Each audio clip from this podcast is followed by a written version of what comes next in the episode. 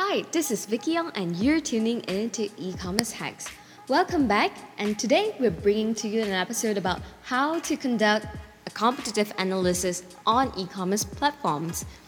So we know that a lot of sellers are actually transforming their business from offline to online, which is why we actually have four main points about how to conduct a competitive analysis on e-commerce platform. So before we jump right into all of the points, I just want to highlight one thing today. And if this is the only thing that you take away from the entire episode, I'm fine with it. Always keep in mind that Excel is going to be your best friend. So, right now, when we're looking at a competitive analysis, we want to make sure that everything is trackable and everything can actually be numerized.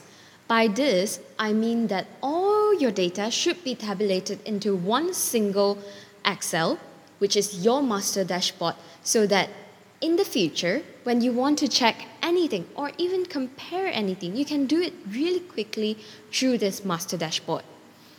By using Excel, you're not just doing a competitive analysis, you're also setting yourself up to the journey of performance marketing. So, when we think about marketing, it was a very traditional thought that everything can't be measured. But right now, with performance marketing, everything can be verified with numbers.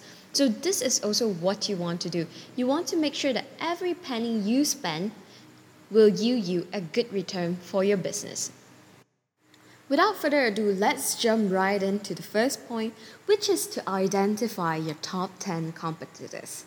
It is also extremely important for you to keep in mind that you're not only looking for your top 10 competitors on one single e commerce platform, you're actually looking for all your top 10 competitors throughout all the e commerce platforms that is relevant for your business. Because you want to make sure that you know exactly which competitor are doing good on which platform and what sets up, what contributes to their success on those particular platforms so make sure you do a very holistic competitive analysis that includes many different source of e-commerce platforms. Make sure it is also relevant for you. So let's say if you're selling in Malaysia market, there's no point to, you know, research on Tokopedia because it's not going to be relevant. Make sure you stay relevant. So the second point is to analyze and compare competitors' content. So here's the fun part. You want to make sure that your business have what they have and have what they don't. So in order to achieve that, you have to make sure you have to be 100% clear about what your competitors are having and what are they not having. You also need to understand what are they doing on each and every platform are they joining this kind of campaigns? Are they, you know, designing their store? Are they using their watermark? How are they actually naming their products? All these nitty gritty things, you have to make sure that you are keeping an eye on them. And it all boils down into the last part about looking into content, which is the messaging and branding of your competitors. You have to make sure that when you know your own branding persona, you should also know all your competitors' branding persona. If you stand like a little bunny, what do they stand as? If you sell fast fashion products at a medium price, you gotta make sure that what are they doing? And if you speak to young girls within the age of 16 to 25, who are they speaking to? All these things will give you a very good idea of what your competitor's branding persona is, and then you can do a rebuttal from your own brand. And then it goes to the third point that I think a lot of sellers are going to be interested at. It would be the price point. So looking into your competitor's price point actually give you a lot of insights. It shows you how much cost they are actually subsidizing or how much more are they making in the market.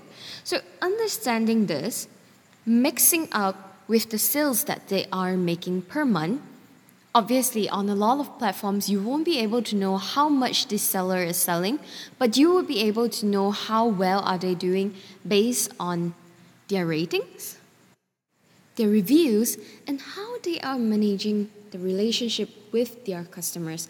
Are they like friends? How are they like?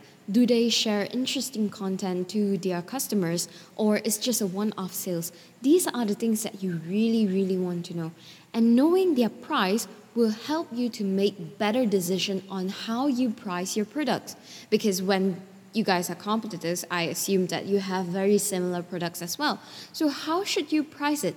And you will be able to get an idea if you price your product A at this price point, will there be any demand or not based on your competitor's price point? So, let's go into the last point for today's competitive analysis, which is social media engagement. When you research all your competitors, you understand who they are, who they are speaking to, what they have, and how much they are selling. Now you need to understand if they are online everywhere else. This is especially important when you want to maintain an omni channel brand reputation.